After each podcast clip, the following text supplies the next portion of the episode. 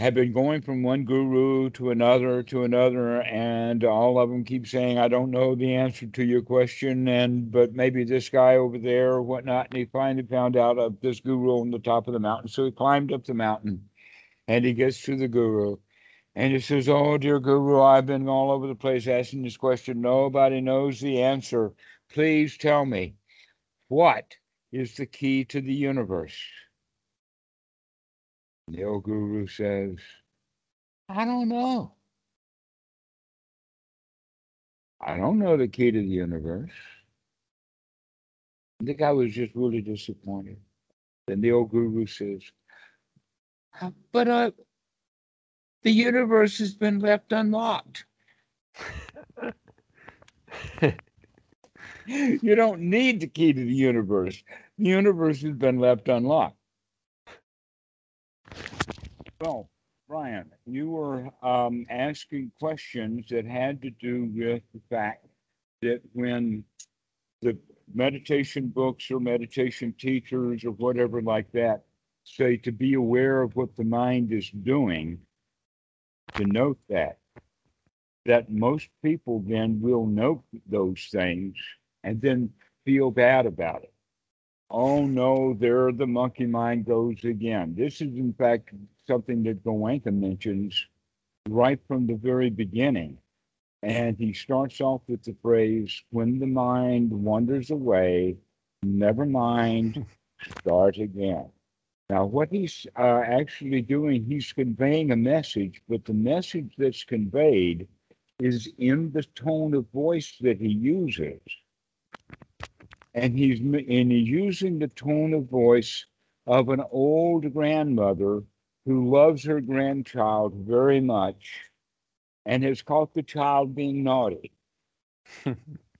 but instead of like grandfather or like daddy and whooping the child, and which is what the Westerner does to their own mind, instead it's never mind, start again, start again. All right. So that's kind of the nurturing way to look at it. Now, this is something that nurturing, that never mind start again when the when the Westerner reads it, they can put any tone and inflection in there that they want to. And many times it's uh, even Goenka's tone and inflection is not heard by the Westerner who are hearing their own tones and inflections anyway.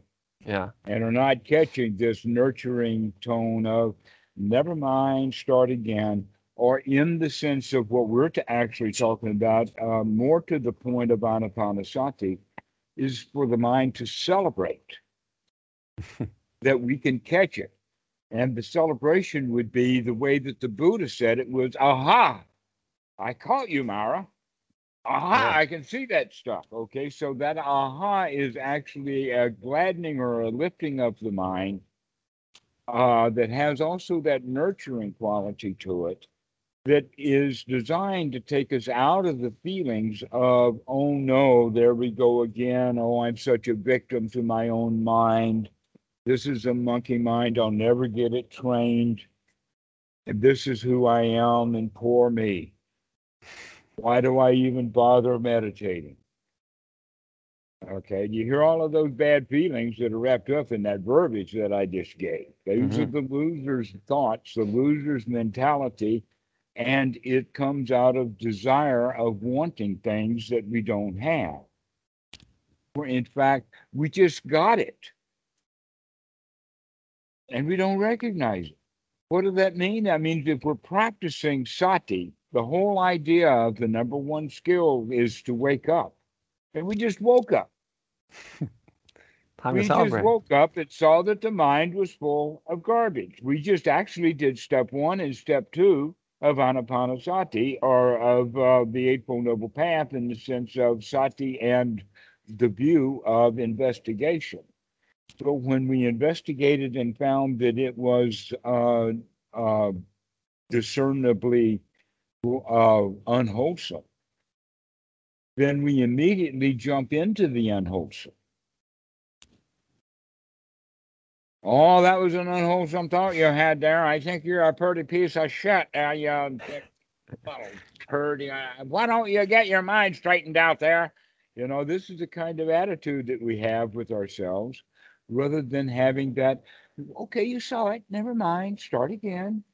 Or like the Buddha would, yeah, I saw you. I got you that time.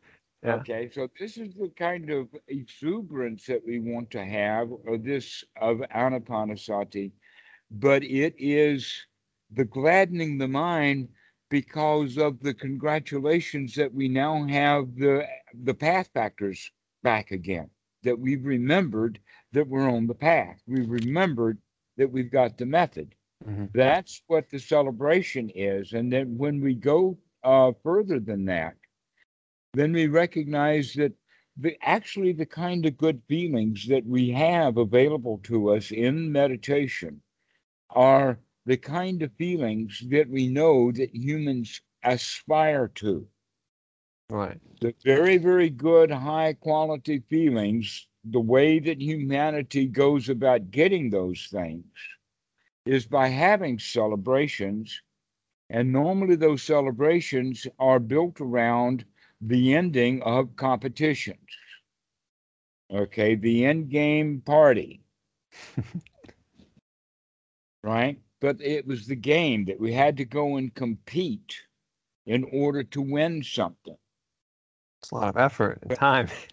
Right. So all of that has to do then with how many people actually do something that really give those kind of feelings. One example would be the gold medalist when he's winning that gold medal. How does he feel as he's crossing the finish line, knowing that he's won the hundred yard dash in the and is the now considered at this point in time, he also considers him the best in the world. Probably feeling How uh, do you- pretty good. How do you feel? Okay. What does the body want to do? Jump on, jump up and down everywhere. You know. Ah, let me ask you in particular, what on the right arm, what does this muscle feel like when you feel like that you're a champion, that you got it? I don't know. It feels, you know, like Ah, this. This is what it feels like. You can actually feel that right into the muscles. okay. That exuberance of being on top of the world, literally, that you've won this one. Okay. And I want to impress upon you this because the biggest thing for humanity to conquer, the biggest job there is to do, the highest mountain there is to climb is not Mount Everest. The highest mountain is the human mind. And when you're able to climb that mountain, you should have that same exhilaration as if you had climbed Mount Everest. the same kind of exhilaration that you're on top of the world, that you're the absolute best there is at this. No one is as good as cleaning out my own mind as I am. And I've been able to do that. Probably no They've one got else other can people who have cleaned out and climbed their own mind, but that's their business. This one, this Yeah. one's the one that is the big deal. Can I climb this mountain? And so when we begin to recognize that yes, we can, that should give us automatically the feeling of exuberance, the feeling of well-being, the feeling of I've got this, I can handle this. If I can handle this, I can handle anything. This is where the uh, the next part of the path kicks in, which is samma sankappa, or the one's right attitude, that that actually drives the way we think. So when we feel like and have the attitude of a lion, we don't have the thoughts that victims have. Right. Right. So when the, when we talk about Samma Sankappa, we can say that uh, at the Eightfold Noble Path, we can say uh, right view and right thought. Samma Sankappa is translated often as right thought. It's also translated as right intention. But what we're actually talking about here is more closely of the thought process. Start looking at how we think. And how we think is according to the attitude that we have. And that attitude is built upon our views. Right. Isn't that interesting now? So if we have the views and the attitude of a lion, we'll have thoughts of a lion. If we have um, uh, views and attitudes of wholesome, then we'll have thoughts that are wholesome. So this is why that first, uh, that part of the path is so important, is because that puts us into the place of saying, okay, we're going to actually practice in this moment of having right thoughts. In order to have right thoughts, we have to almost reprogram the mind to have the new attitude, to have that new kind of thought. Yeah. But it's not aspirational. Okay. It's right now, isn't it? Right. Here's the point that I'm making here is, is that aspirational means we don't really believe it. This is the problem with books on aspiration. We have how many libraries full of how many self help books? And people read those and they get all exhilarated while they're reading the book. And when they finish reading the book, it goes back on the shelf and so does their mind. And part of it is, is even they practice the aspirations, they're not practicing what we're talking about. They're practicing a list of ought tos, would, shoulds, hopes, dreams, aspirations, in fact. May I be the handsomest dude in town or something ridiculous. Right. And deep down inside the child of us who are re- reciting these aspirations, you don't believe it. Hmm. It's not real. I'm trying to convince myself that I'm a lion, but I ain't having none of it. Yeah. Because I know otherwise. Okay. And so now we're talking about the fact that these aspirations that don't change the mind from the victim's position into the winner's position are just aspirations. And that in fact, it's almost a kind of dukkha in the sense of just repeating things over and over again as if we want those things and we don't have them. Like scheduled uh, wanting things over and over. Yeah. Exactly, exactly. To what we're practicing here is uh, gladdening the mind in the sense of beginning to pay attention to the the wholesome side of things. hmm And by paying attention to the wholesome side of things, we gladden the mind and we begin to then appreciate and take great joy in the reality of what we find is. That this breath really is a nice breath. If I pay attention to it, it really feels good to breathe, to breathe out. wow, just to relax feels good. Yeah. So begin to pay attention to the reality of the situation. And by paying attention to the reality of the situation, begin to intentionally take the mind out of the victim's unwholesome beliefs about reality into the recognizing this is great. This moment is absolutely wonderful. It doesn't match up to my future, and it certainly is a whole lot better than the past. But this is nice. One of the things about the here now is it doesn't require anything of us. But it's better if we I- pay attention to it. Pardon? but it's better if we pay attention to it. The here now. If we're paying attention to it and watch what's going on, what we can do is recognize that it's not making any demands upon us. It's just there. the unreality is, is that it's making demands on for us or wants things from us because of our own past experience of having been demand uh, things demanded of us. And we almost get into the habit of feeling like that we've got to do, we got to work. Things are demanded of us. We're responsible here. Get up, do your job, go to work, clean your room, do your homework, pass your exams. Up two, three, four. This is how we train our children, and this is what we call critical of get or done. And so we wind up then responsible, almost jumpy. looking for things to do so that we Mm. can see it, get it done before anybody else sees The next thing to fix, right? Pardon? The next thing to fix, right? And the next thing to fix.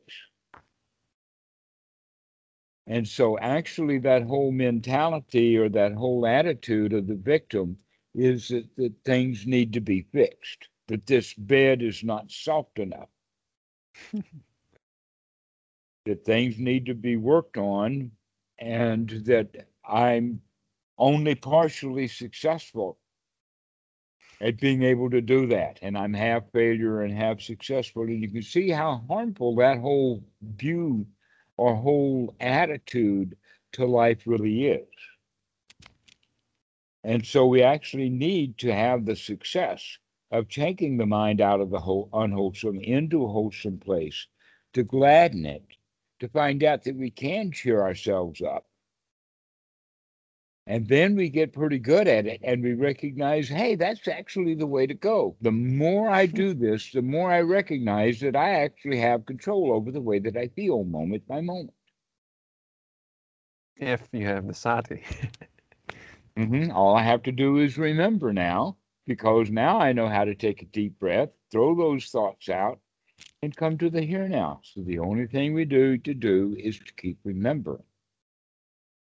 But we have to develop those other skills also. And one of them that you were mentioning there is not just the skill of the discernment and the sati, but also of taking the effort to change the attitude, or actually to change the mind by gladdening it. Mhm.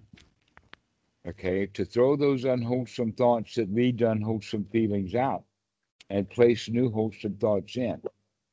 Now, one of the things that, that you had also mentioned that I wanted to back up with, and that is, is that I think that our society of human beings has changed since the time of the Buddha, and we'll talk about it a little bit. But that one of the ways of saying it then is, is that if Buddha had been born in this time and age, then some of the suttas that he would teach would be different because the people nowadays are different than they were then. And the way that I would look at it would be like this that it happened before, during, and certainly after the Industrial Revolution, where people were taken off the farm and put to work. In fact, it's the time that clocks came about, and it's the time when we begin to think that time is money. In the old days, in agrarian society, harvest happened only once a year. And so there was a much more relaxed kind of view about time structure. Right. All right. And so that's the whole mentality that's changed since the time of the Buddha could be time itself becomes a factor, which makes it even more critical. And so, in the time of the Buddha, when the Buddha talks about it in uh, Sutta number 38, is one of them, uh, the Mahatanha uh, Singhata Sutta, where the child is born and then the child plays with toys. And after he plays with toys, as he gets older, he stays in sensual desire. And so you can see how the uh, the Indian young, educated uh, or non-educated, but only educated to what they had at that time, with no clocks or anything like that, that the young men, uh, even the aristocrats, would spend their time just seeking pleasure, sensual pleasures. Okay. Okay. Our time, we've added a whole different hard line to it. You can, in fact, see that uh, in that time, there was a whole lot of greed, not much ill will, and a whole lot of ignorance. So the greed, ill will, and delusion of the second noble truth was heavy on number one, light on number two, and heavy duty on number three. Our society has changed so that now we do everything for sensual pleasure, sensual desires. We're chasing that all the time. But we have this additional thing of society, clocks, time, responsibilities, and work to do that puts a whole lot of new kinds of ill will in it in the sense of this is not good enough. This is not good enough. We need better than this. Okay. And so it's a whole lot of rejection now, so that the society nowadays would be a, a small number one, a small number three, and a giant number two. And that that giant number two comes in the sense then that there's not there are many kinds of unwholesome thoughts, but one of the most important kind of unwholesome thoughts is the thoughts of criticism. During the time of Buddha, the kinds of thoughts that the people had that they were trying to change would be thoughts of greed. Hmm. I want this, I want that. Well, you see, in meditation, you have a whole lot of greed going on. People want enlightenment, they want uh, past life experiences. They want jhanas. They want sotapanna. I mean, there's just all kinds of greed going on, spiritual materialism within there. But there's awful lot also that while the students are practicing that, they're also practicing you ain't good enough because you don't have it. Right, right. Okay, and so they bring that extra uh, dukkha into it it's not that they just don't have what they what they want. They make it really suffering because you got to have it. You're no good without it. So what we have to do is to change the mind state. And the way to change the mind state is moment by moment the gladdening of the mind, making it wholesome instead of unwholesome. And it's really interesting to see how things have changed from the time of the Buddha up until present moment. And so we have to make it, but it's still the same point that we can say of brightening the mind, gladdening the mind, come out of the unwholesome thoughts into wholesome thoughts, which would also have to do with coming out of the past, because our past is always broken. I mean, you can reminisce and find some good things to remember, but if you reminisce and find some good things to remember, then you want to think things back the way that they were. Oh, if we could just have the old days. or I had that particular motorcycle. Why don't I have it now? If I only had done this, then I wouldn't have lost that motorcycle.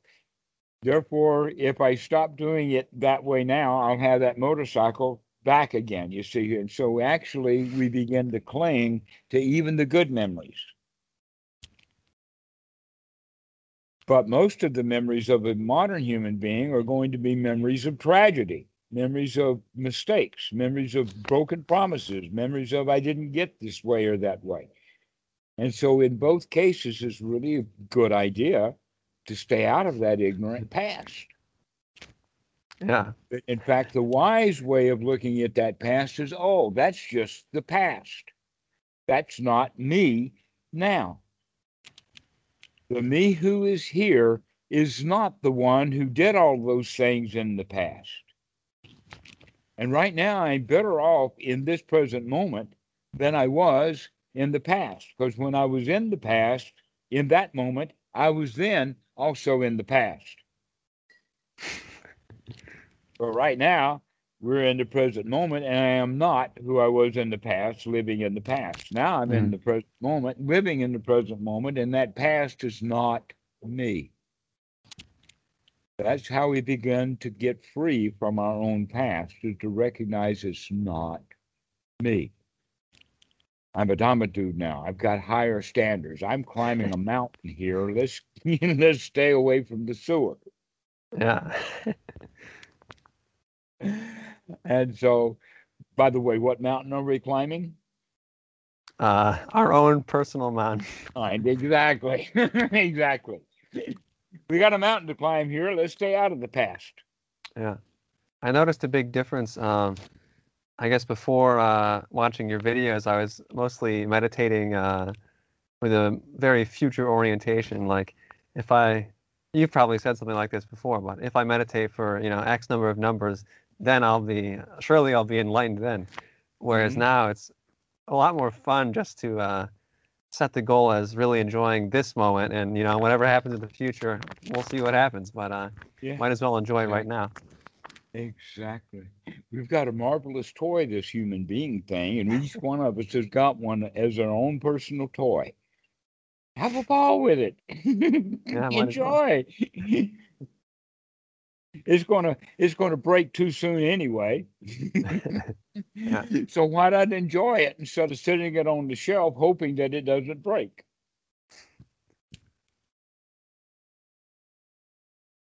We're all gonna die. Why not die happily? Yeah. Why do we have to be afraid of dying? So these are again wholesome thoughts. Death, ah, I can handle death. Taxes, sure, not a problem. Government officials, piece of cake. Cops, best friend. Tuberculosis, I can breathe through that.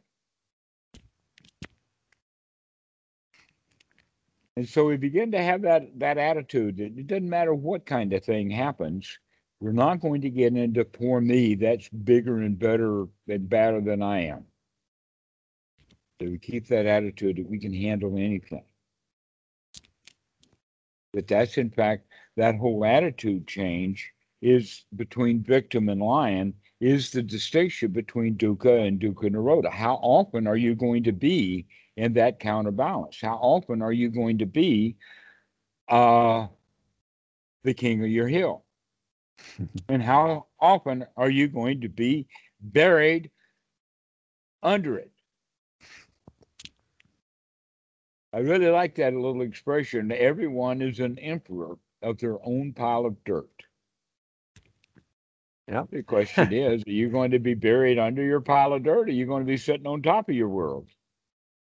I guess you could also be like slave to your pile of dirt. You know, Uh, you want to be the emperor ideally. hmm Well, the slave to the pile of dirt would be like trying to crawl out of it, trying to struggle with it. You're either buried under it, complete victim, or you're struggling, trying to get out of it. I want out, I want out, versus just being on top of the world. and it really is a matter of the change of an attitude. It's a mind moment change.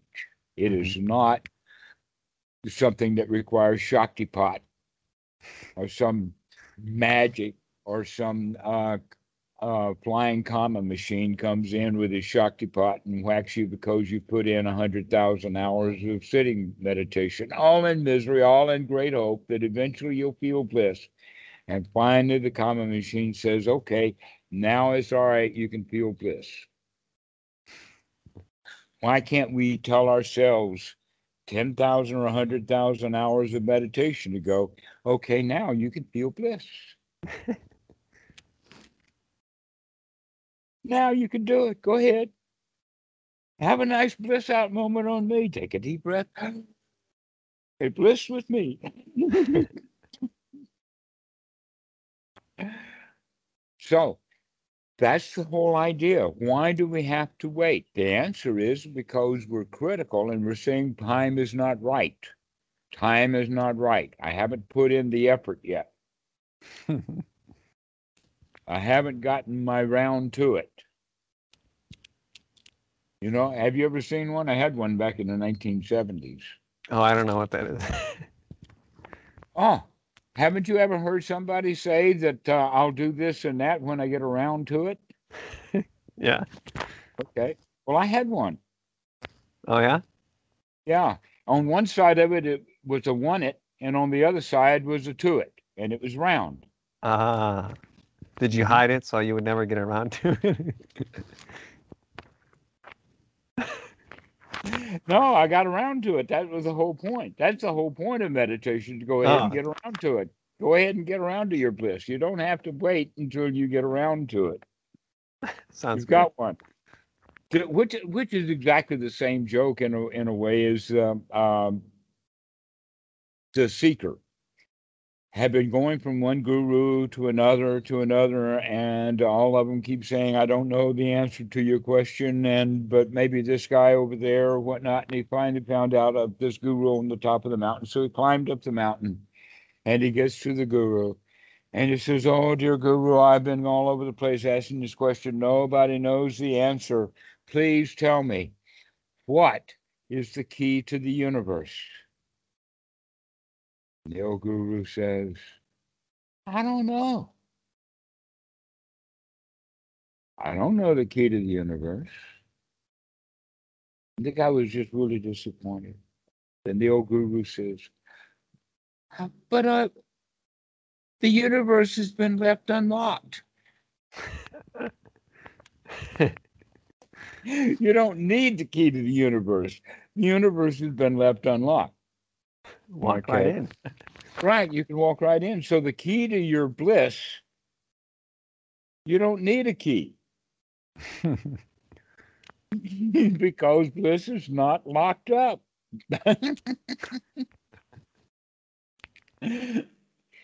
and so this is the way that we have to understand it that everything that we need is available is available to us right now.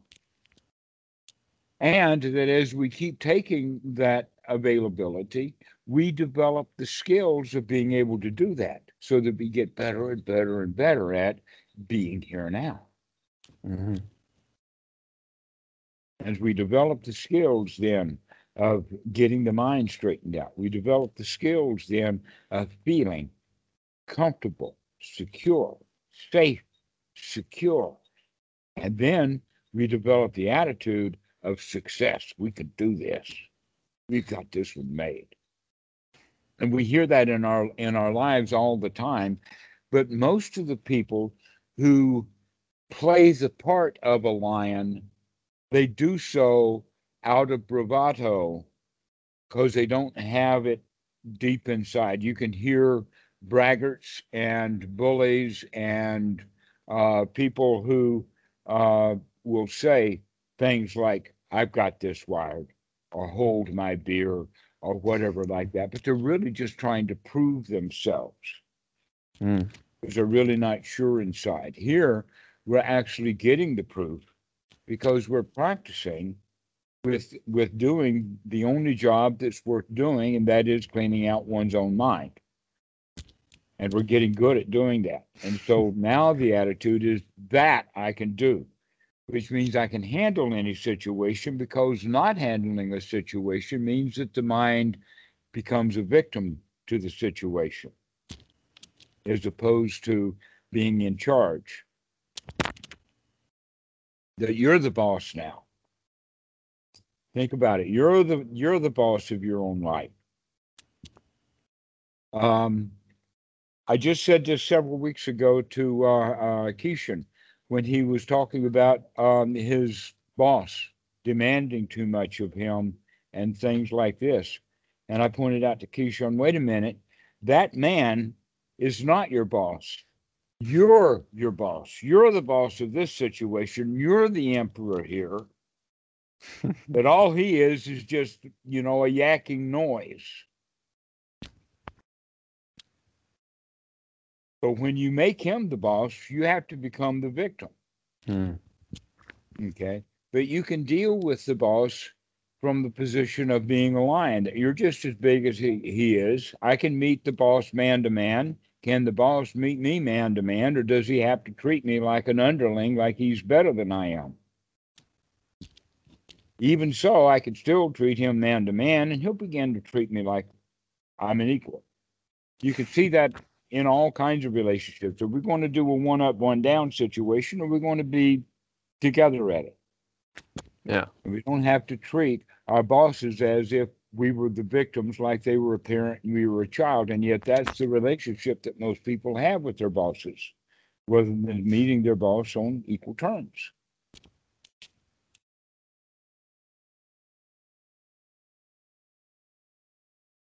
Because you're just as good as anybody. In fact, that's the way of thinking about it. When you realize that, in fact, really, whenever we compare ourselves to another person and lose, we were still the one who chose the criteria. Like, oh, he's got a new car. I want one too. He's better than I am. He has a new car, and I don't have the new car. Therefore, he's better than I am. But look at the I mean, I'm setting that up as a competition and losing intentionally. That's called jealousy. Maybe best to skip the whole thing. yeah. Why do we choose that as the criteria for who's better than the other? Not Maybe because I want bad. it. That's right. Right. I want that car. Instead of just saying, oh, I like that car, we go to, I like that car. I want that car. I'm not good enough without the car. He has the car. He is good enough. I'm comparing myself to him. And there comes the jealousy. All of that is just one little thought moment after another that builds that up. And we could have stopped it at the point of, he's got a nice car. It's beautiful. I hope he enjoys it. I don't Good for want it. him. Good for him. and so this is how we begin to see the mind and gladden it or brighten it up as soon as we can, because otherwise we can spiral down into the dukkha of wanting things, thinking that if we get what we want, we'll feel better. Well, in fact, we feel what the way that we want to, whether we get what we like or not. and we not only that, but in any particular moment, we can choose what we're thinking about that we like. So I can either see the photograph of the beautiful girl and want her and like that photograph and therefore like the girl, or I can set the, the picture down and say, never mind, I like being alone. I like not having to put up with them. I like. and so we can begin to like the things that we actually do have. That's the point that it took me so long to get around to this. there is a song, Love the One You're With. Have you ever heard that one? Maybe. I'm not sure. Okay, well, this they're they're talking about romantic love, but here we're talking about Dhamma. To love the one you're with, this reality, this moment, this environment, this scene, this um, present environment that we're in is what we need to fit into and be in love with.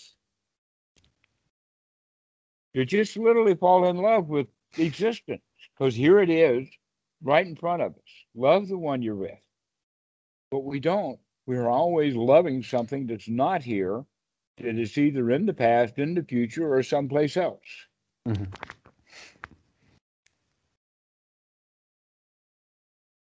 And we have such a beautiful love affair possible with this reality of the moment. And so we begin to like what's happening right now. We begin to love this present moment. Just this is marvelous. Yeah, And it's so fun when uh, Go ahead.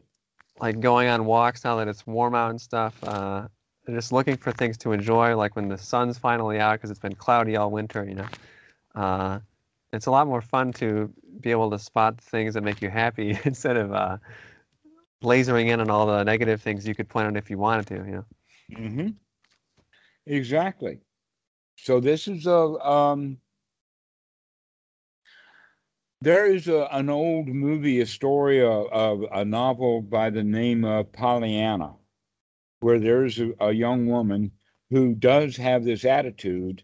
And I think that in the book, they actually don't like her very much because she's always Pollyanna. Everything is bright, everything is good. And so they set her up for failure. I don't remember exactly what happened in the book, but I do know that um, the Pollyanna attitude of everything is all right is actually the reality of the situation. The reality of the situation is everything is okay, everything's fine. but it's the human critical mind that goes around saying, eh, no, it's not. I can make it better.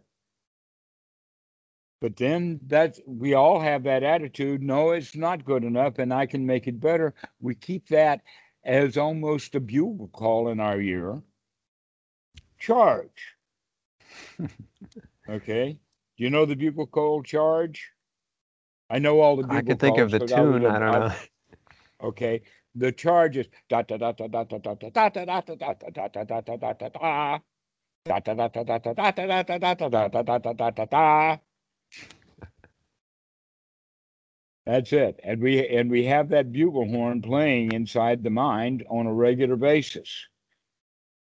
And we feel like we got to go do something. We got to get up. That's another one is reveille. You got to get up. Hmm.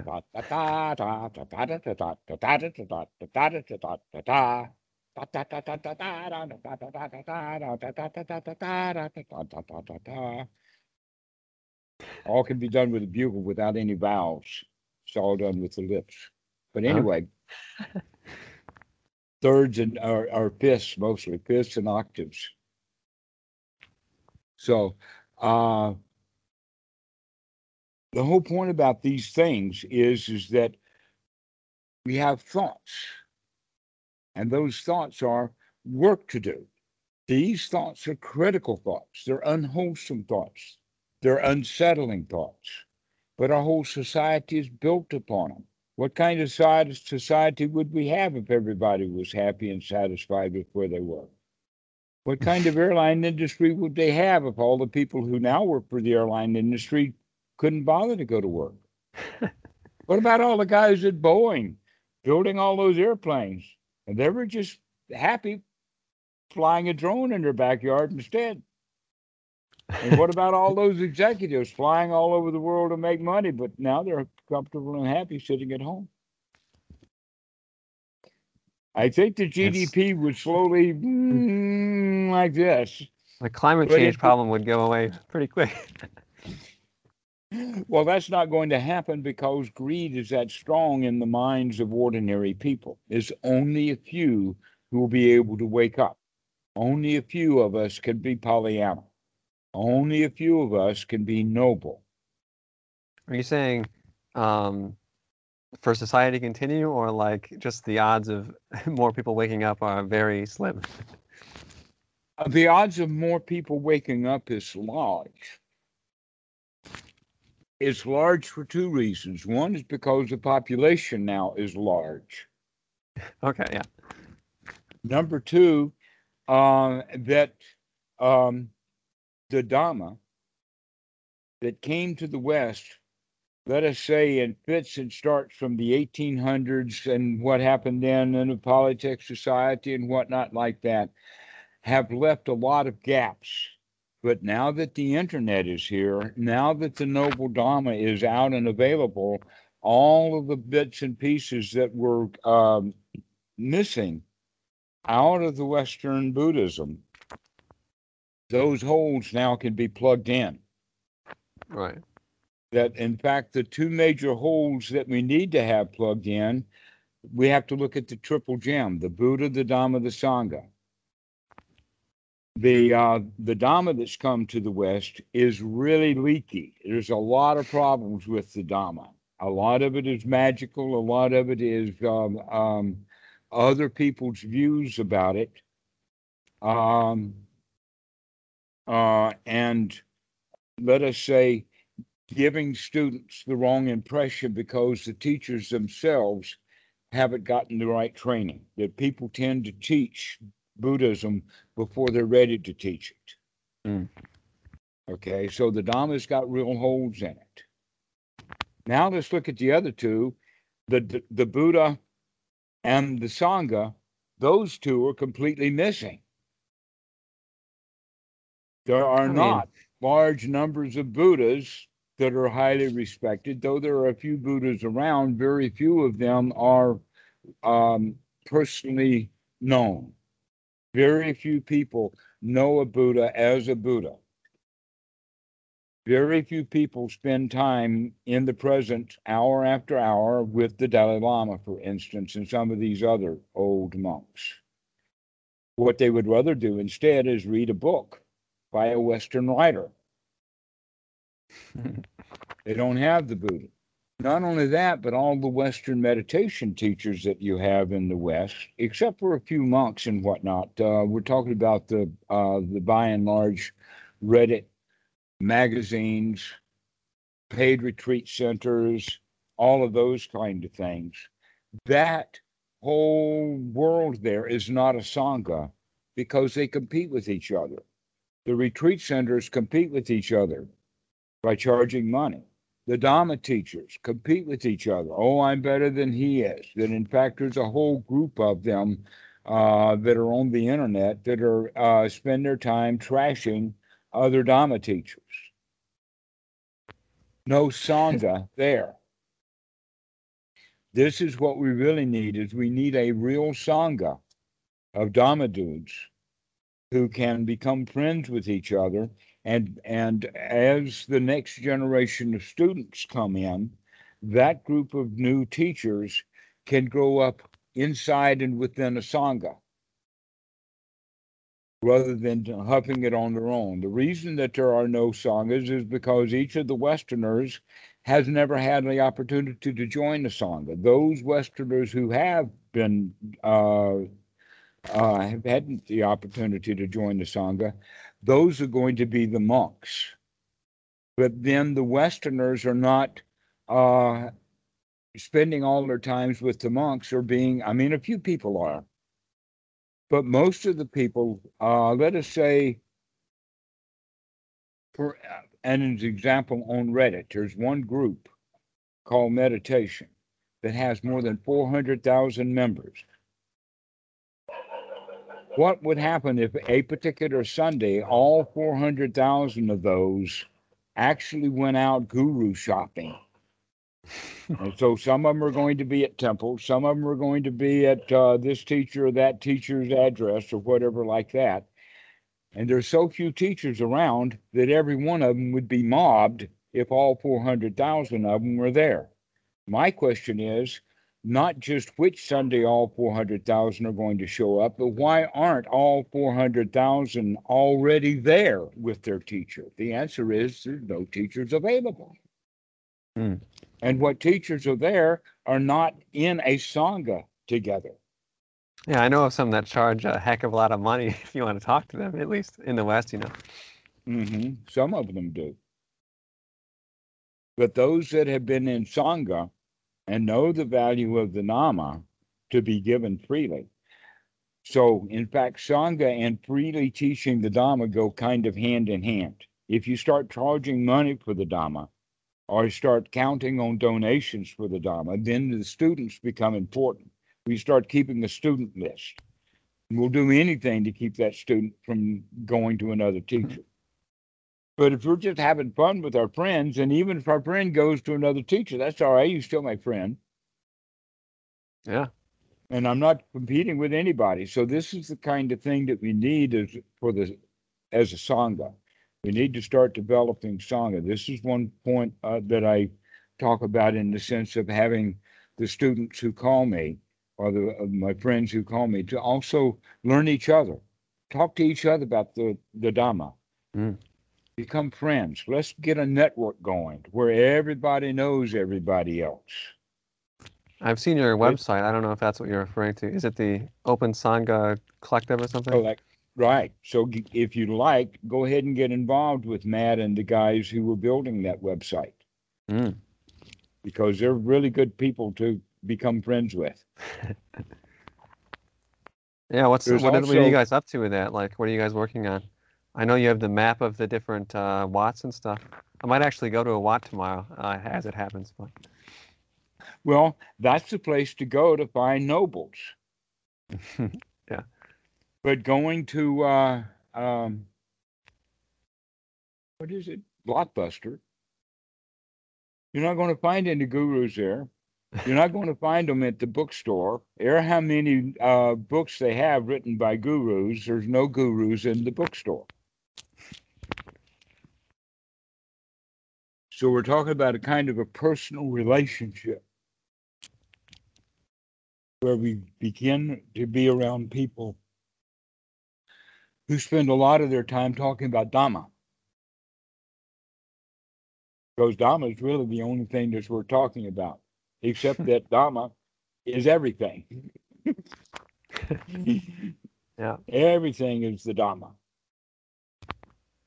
But we see it all in the context of the teachings of the Buddha in the sense of dukkha, dukkha nirodha, in this very moment, on and on like that.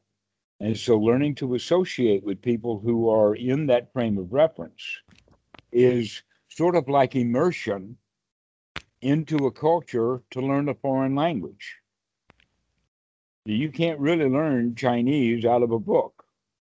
Because if you really want to learn Chinese, you go to a place where everybody that you talk to is speaking back to you in Chinese. I'm gonna do that pretty soon, actually. that's funny you say. Mhm. So that's called immersion. hmm Okay. So if you really want to learn Dhamma language, the place to learn Dhamma language is by going to a place where the people only speak Dhamma language. This is why we need the Sangha. It's for you guys to practice speaking the Dhamma with each other until you become experts at it. This is really valuable. The more time Okay. that we spend talking with others about the Dhamma, uh, the more understanding we have of it. Basically, uh, the skills can be developed.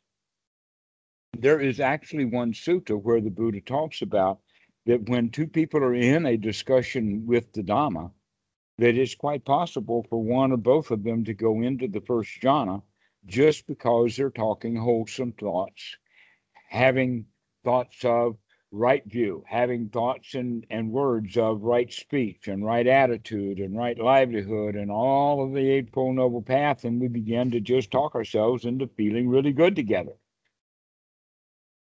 So that's, the- I mean, that just immediate benefit of being in a conversation about the Dhamma with others is Mhm. very wholesome. Yeah. And so this is what the Sangha is really all about. And not only that, but when two are, uh, of the Sangha are in the Dhamma discussing only the Dhamma together, then guess what? You have two Buddhas laughing together. The Zen talk about the sound of one land clapping. I'm not interested. I want to hear the sound of two Buddhas laughing. It's funny you mention that. I think the I, I don't know if this is true or not, but it seems like the Zen centers are a lot more accessible or like a lot more attended by Americans because the Wats and stuff seem like maybe too foreign to a lot of Americans or they're like kind of unknown for most people. I don't know if that's that's the case or not, but that's how it seems right now. Yes, I would I would say so, uh, based upon some historical kinds of things.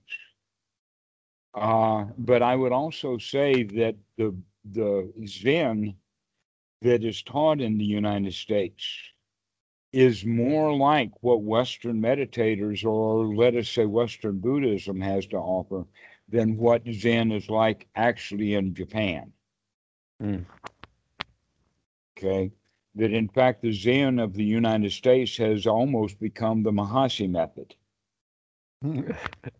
But in a way, so has Vajrayana when they call about choiceless awareness and this kind of stuff. And the Zen practitioners talk about their own dark night of the soul and all of that kind of stuff. And this is how Western Buddhism can American Zen be. yeah. And so it really we were talking about the, attitude of the people who come to these things.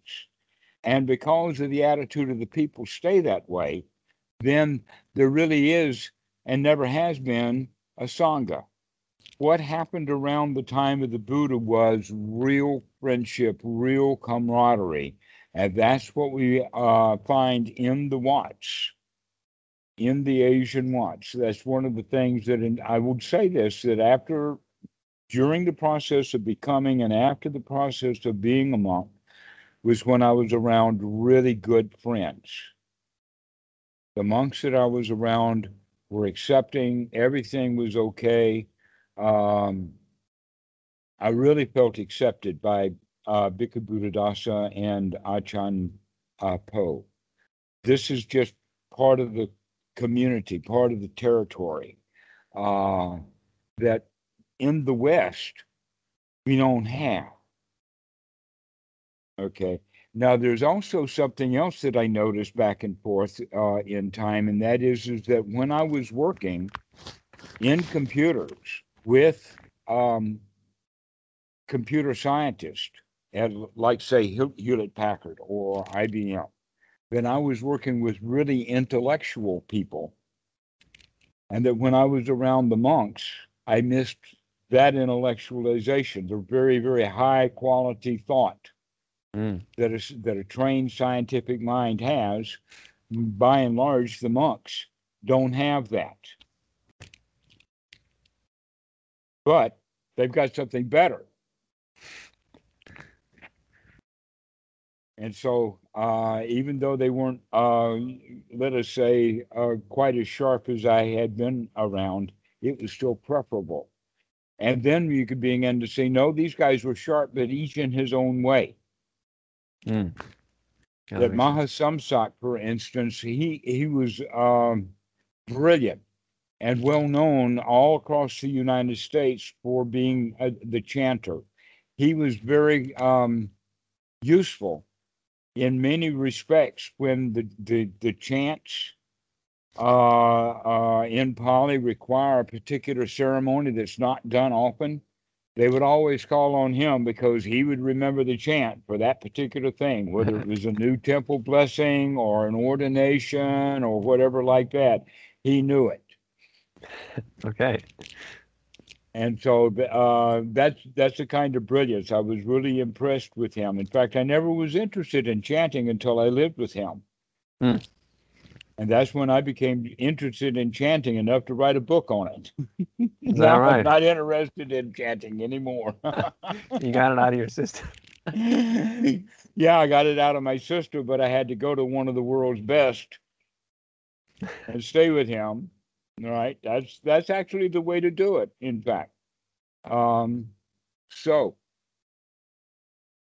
let's let's finish this talk off with the kind of point that any opportunity that we can take for cleaning out the mind, we want to use that as an opportunity to do it. So being around other Dhamma dudes so that we could talk about Dhamma and keeping the mind clean, that's the kind of conversation that you would rather have rather than being in an argument with somebody over whether powers or rebirth exist or anything like that. All right.